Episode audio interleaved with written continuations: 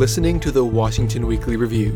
I'm the Southeast Iowa Union's Kalen McCain. It's the week of March 25, 2023. Our local stories this week feature trains, Brighton, book bans, and Escucha Mi Voz, but first, the big picture. A bill recently passed by the Iowa Senate but untouched by the House would curtail the authority of the state auditor's office. Proponents, like Williamsburg Senator Dawn Driscoll, say it will protect citizens' privacy by restricting what records the auditor could access. And so this bill ensures that the auditor has access to the relevant information in an audit but confident personal information is still protected by Iowans. You know, the real question that we have is why does the auditor want access to the Iowans' most private, personal, confidential information, even when it's irrelevant to the audit that is being conducted? Others say it would ruin accountability. The bill establishes tribunal panels to determine whether a government agency would have to comply with an audit. That panel would be staffed by a representative from the audited agency, the auditor's office, and an appointee from the governor. State Auditor Rob Sand said that setup would eliminate checks and balances by giving the governor's office a tie breaking vote. So you got to ask yourself is a person with that much power going to just bury whatever's going on that they don't want to be found. Because if, if, if the agency plus whoever the governor chooses says, no, you can't have that, we're done. It says the last sentence there, decision of the board shall be final. We can't appeal it to the courts. What this means effectively is anybody who's responsible for waste, fraud, and abuse can hide it from us as long as they get other people who are responsible for waste, fraud, the same waste, fraud, and abuse to agree. The bill has drawn criticism from other officials across the country. David Walker, a Republican and former comptroller of the U.S. Government Accountability Office, said it would rig audits in favor of the state's ruling party, writing, quote, it would effectively undercut the independence of and nonpartisan approach needed for the Iowa State Auditor's Office. Certain provisions in the file are also inconsistent with the generally accepted government auditing standards as promulgated by the U.S. Government Accountability Office. That's the big picture. Stick around for the local news after the break. Todd Hahn Construction is an award winning custom home builder with a 28 year history in the greater Iowa City area. Hahn's goal is to build you the finest quality custom home while providing you with a positive experience along the way. It's one of the many reasons they've been named the Iowa City Area Home Builder of the Year time and time again. A custom home is more than just a house, it's the culmination of a dream and years of hard work. Todd Hahn Construction makes that dream come true by always putting you, the customer, first. For more information, go to toddhahnconstruction.com. That's T O D D H A H N construction.com. Washington County can expect its daily train counts to rise by 330% over the next three years after federal officials approved a merger between Canadian Pacific and Kansas City Southern Railroads last week. At the agency's first press conference in recent memory, Federal Surface Transportation Board Chair Martin Oberman said the merger had numerous upsides. We made this decision because we found uh, that on balance, the merger of these two railroads will benefit the American economy and will be an improvement for all citizens in terms of safety and the environment. Oberman said the board would impose an at least seven year oversight period for the newly combined railroad. It's the longest such period ever required by regulators. You know, I think the conduct of the rail industry in general, not so much CP and KCS in particular, uh, has shown me as a board member that detailed oversight and reporting is essential. I, I think the board, as a general proposition, needs to toughen up its oversight of this industry. While many public comments leading up to the decision expressed safety concerns, Oberman said he was confident the merger posed minimal risk. People have said to us, hold off on the merger, study the data further.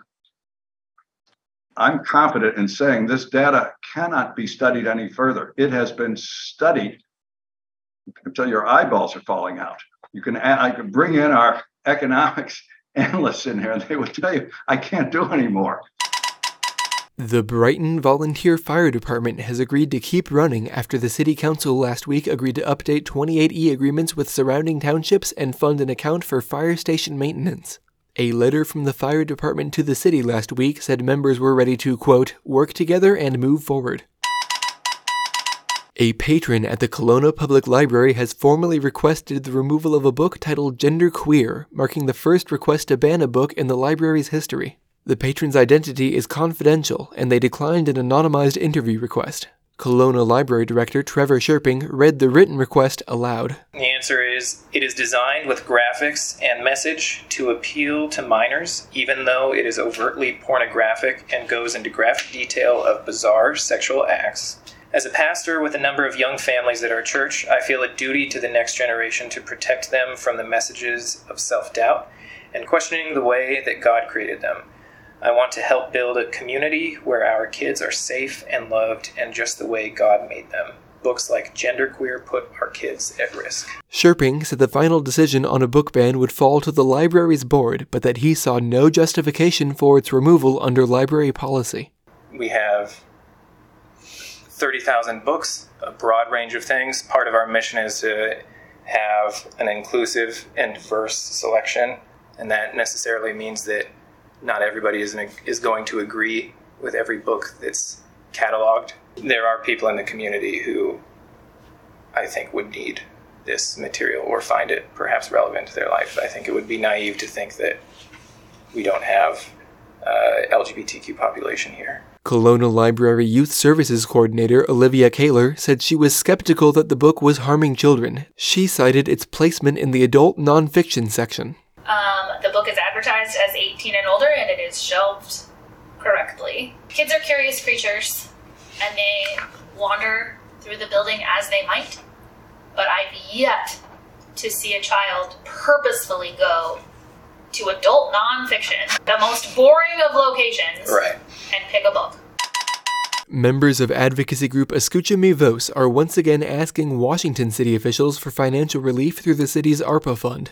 While the group's request for excluded worker payments was shot down last year, members at Tuesday night's city council meeting pitched a new plan. They asked the city to set aside $300,000 for utility bill relief to residents. Through a translator, Washington resident Felix Emigon said $500 reimbursements would help make ends meet. For me, it would help me cover my hospital bills because I have uh, some insurance coverage through my husband right now, but uh, after getting sick, I had complications in my lungs, so I still have medical bills that I need to pay. Washington resident Stefan Samoro said the amount could be more impactful than some might think. Last month, I paid like 300 for only for gas and uh, electricity.